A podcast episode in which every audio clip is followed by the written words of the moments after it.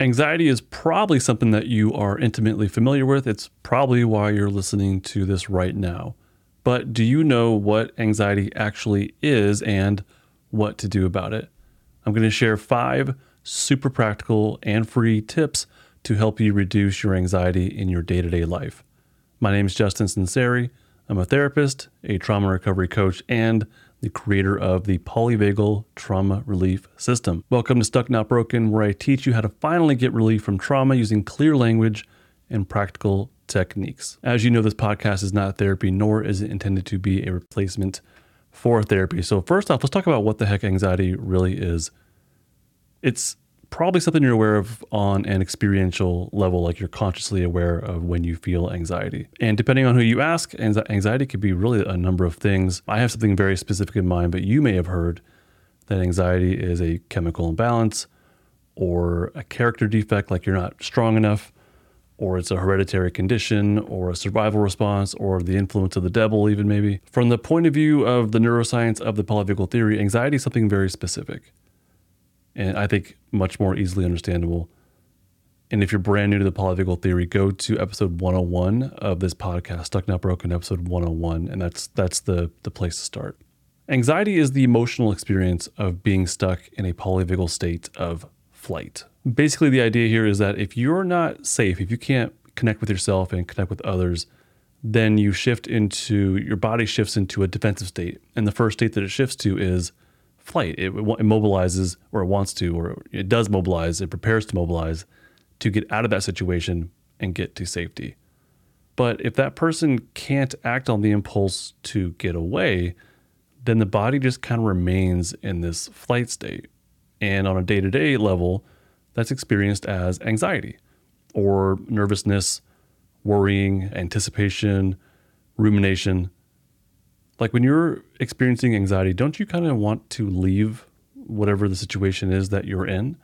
Like you, you probably want to get away, you probably want to make space, you probably want to get to safety. I would assume it'd be somewhere that is uh, predictable and less stimulating. I talk about managing anxiety. The, the issue here is not to make it go away. That's that's not my that's not my goal, honestly.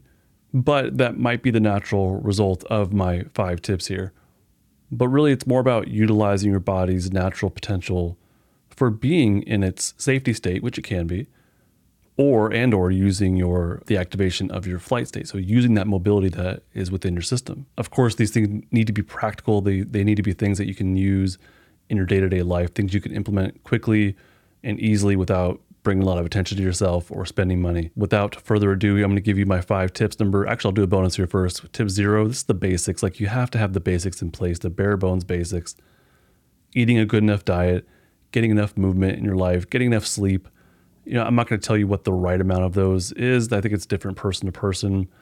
So I'm going to have to trust you on this. Just generally get a good enough diet, good enough movement, good enough sleep, socialize as best you can, good enough with people that are, you know, safe in your life. Those are the bare bones basics. We I really think you have to have those in place before moving on. But if you don't, do it as good as you possibly can and then do the other tips and then maybe come back to the basics and you might be able to handle it in a different way. I really think also structure in your life, some level of structure and predictability is a very good idea. Being able to, predict what's coming up next is a cue of safety.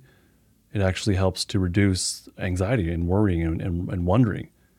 So predictability, structure is, is a good idea as well. So be, beyond that tip zero there, let's go on to tip number one, which is to create a safer environment. Create a safer environment. Your environment, the one that you're in, even the one that you're in right now, the one you're in at work as well, at your home, friend's house, the restaurants you go to, these affect your neuroception of safety or danger. Basically, your senses bring in these cues from the external environment, like what you see, what you hear, what you smell, what you taste, and what you touch. It brings in these cues of safety or danger from your environment. They go to your brainstem. Your brainstem detects if it's safe or dangerous and then shifts your body into a state of safety or danger. Therefore, if you were to create an environment that provides more safety cues, that probably would increase the chances of being in your own safety state and thus reducing your anxiety. Now, I don't need you to like completely overhaul your space. I don't need you to paint the walls. I don't need you to go out and buy new furniture. If you can, have at it. Not all of us can do that, right? And it's the same thing I recommend in my Building Safety Anchors course. It's to identify one piece of your environment that you do have control over. That might be a room in your home. If you're renting an apartment with somebody, maybe it's your room. If you have just if you if your house is a disaster and you and everywhere is overwhelming, maybe you can't even pick one room. Maybe it's just a corner of a room, but one place that you can take control over and begin to increase the safety cues. There actually are probably things you can do right now with the environment that you're in, as long as you're not in your car. Although this could apply to your car as well, as long as you're not driving. Let's put it that way. And the first thing is to clear up any clutter or crumbs or garbage that you might have in your area. Just, you know, throw stuff away that needs to go in the garbage or the recycling bin. Another thing could be if you can adjust the lighting, do that. Or like if you have a dimmer, or if you can open up the blinds and let some fresh, fresh light. If you can let in some sunlight, some daylight in, do that. Maybe organizing, tidying up. If there's any like knickknacks around you that don't provide you with a sense of calm and maybe are just more visual clutter, then get rid of those or move them somewhere else. And maybe bring in ones that feel, you know, more good for you. So maybe it's from a different part of your home or your workplace and then bring them into that little safety environment. The point here is not to feel happy. I'm not looking for happiness. If you feel happy, great. But the point here is to create a space that allows you to breathe a bit easier and just to reduce or manage that anxiety that you might otherwise have. Tip number two is to use your anxiety with fidgets. If you're in a flight state, if you if you have anxiety that indicates you're in a flight state, that indicates you have the impulse to move. So, wouldn't it make sense to use your body's potential for movement? Now, I'm not saying like get up and run. I mean, you, you can if you like, or maybe you can't. I don't know where you're at right now. But in general, sure, you, you can go run. That is an option. But I think that a potentially less embarrassing, maybe more doable way to use some of your anxious flight energy is through fidgets. I like to experiment with different ones but basically just pick a fidget or two that really kind of spark something within you. They just sort of feel good, or there's, there's more of a sense of like versus dislike. Again, doesn't have to cause, doesn't have to bring you happiness. It just has to be more of a, a sensation or feeling of relief, maybe soothing, maybe calm.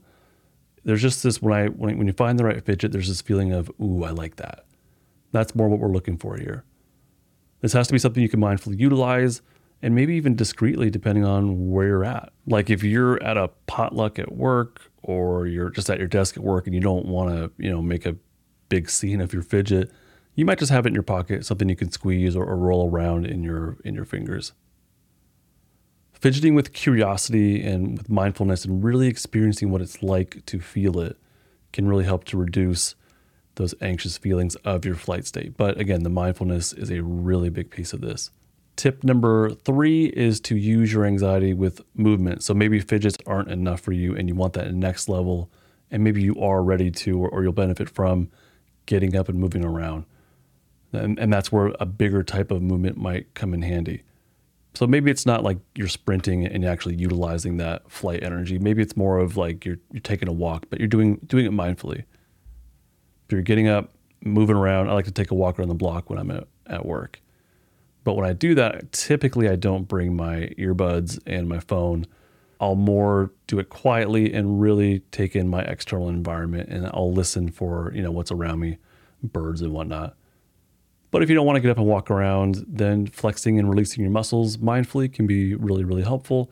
Like if you're at your desk or your dinner table at home and you're feeling anxious, if you just tense your calves up and then release them, or tense your thighs and then release them mindfully, if you really like, you know, squeeze and then when you're ready to just sort of let it go and relax into it, that can help to reduce anxiety as well. But yeah, you can also get up and run if you if you are able to. You can bike.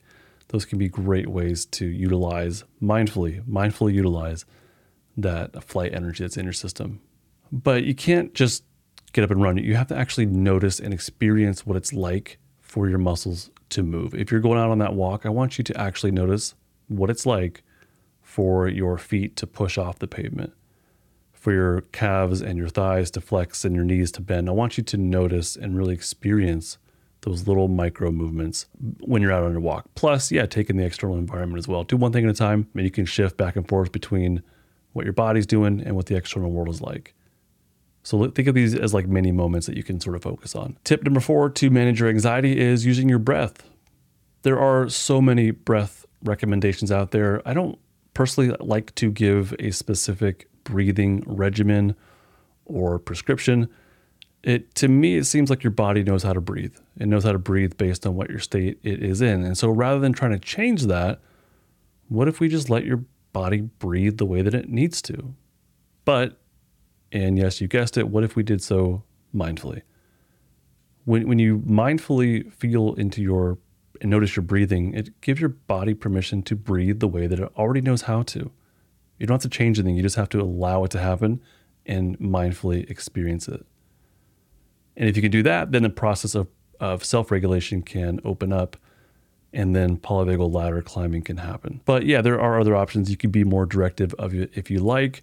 The only really uh, sort of more controlled or directive breathing I like to recommend is belly breathing and then extending the exhale. That, that's just me. The basic idea here is you take in a breath mindfully into your belly if you can. And I recommend through the nose into the belly, and you should really feel your belly come out and expand. But I don't think that's completely necessary. I just think that's what I, that's what I recommend. And then after that, pause ever so briefly if it's comfortable but again, not, I don't think it's necessary. But if you can, pause and then breathe out through your mouth, just kind of like you're blowing out a, a birthday candle, but slowly.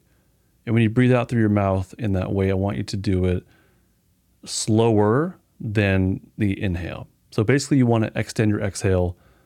As long as it's comfortable, you want to extend your exhale longer than you, you normally would. I don't need you to count, you know, four seconds, five seconds, or whatever.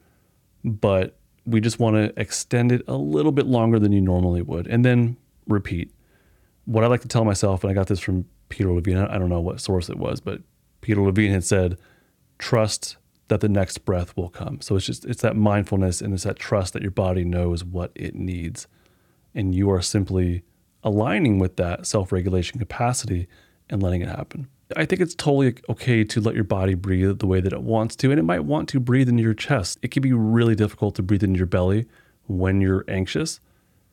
If you if you have to breathe in your chest, that's fine. Just do it mindfully, and then extend the exhale. That's really the most important piece of that. When you breathe out, it kicks on that parasympathetic safety state. Uh, those, those pathways come on as you breathe out. So if you extend the exhale, it just allows it to be active a little bit longer. And then really kind of like, you know, try and let yourself settle into that exhale as best you can and allow that bo- your body to relax. This is uh, something that can be done anywhere. I don't think that it's that big of a deal personally. It's pretty darn discreet. So if you're at work or you're at home, take in that mindful breath into your belly, let it out slowly. I think you're good. I don't think it's anything that's going to make a big scene or anything. And tip number five, this actually has three parts to it. Tip number five is to validate, normalize, and give permission. This is more of a top down state regulation. This is top down anxiety management here.